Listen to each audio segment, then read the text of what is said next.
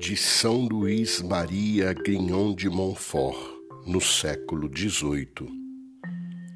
Mãe admirável, apresentai-me ao vosso amado Filho, como seu servo eterno, a fim de que, tendo-me ele resgatado por meio de vós, também por vós me receba.